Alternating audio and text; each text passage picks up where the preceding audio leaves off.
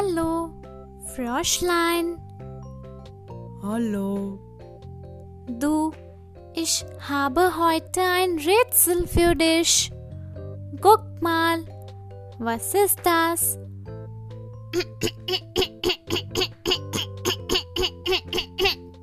Na?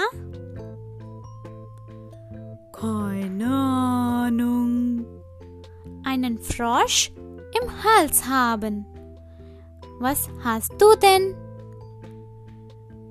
Ja, ich weiß ganz genau, was du willst. So, was denn? Du willst mich bloß fressen. Was ich? Nein.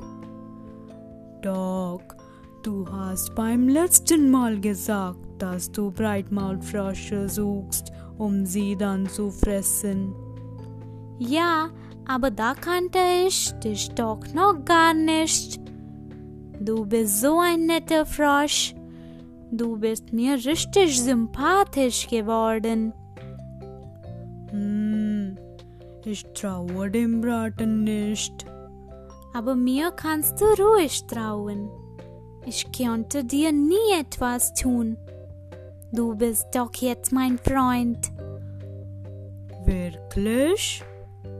Ja, mein kleiner grüner Freund.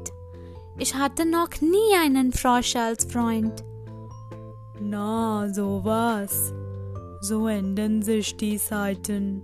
Und jetzt frisst du keine Breitmaulfrösche mehr? Nein, natürlich nicht.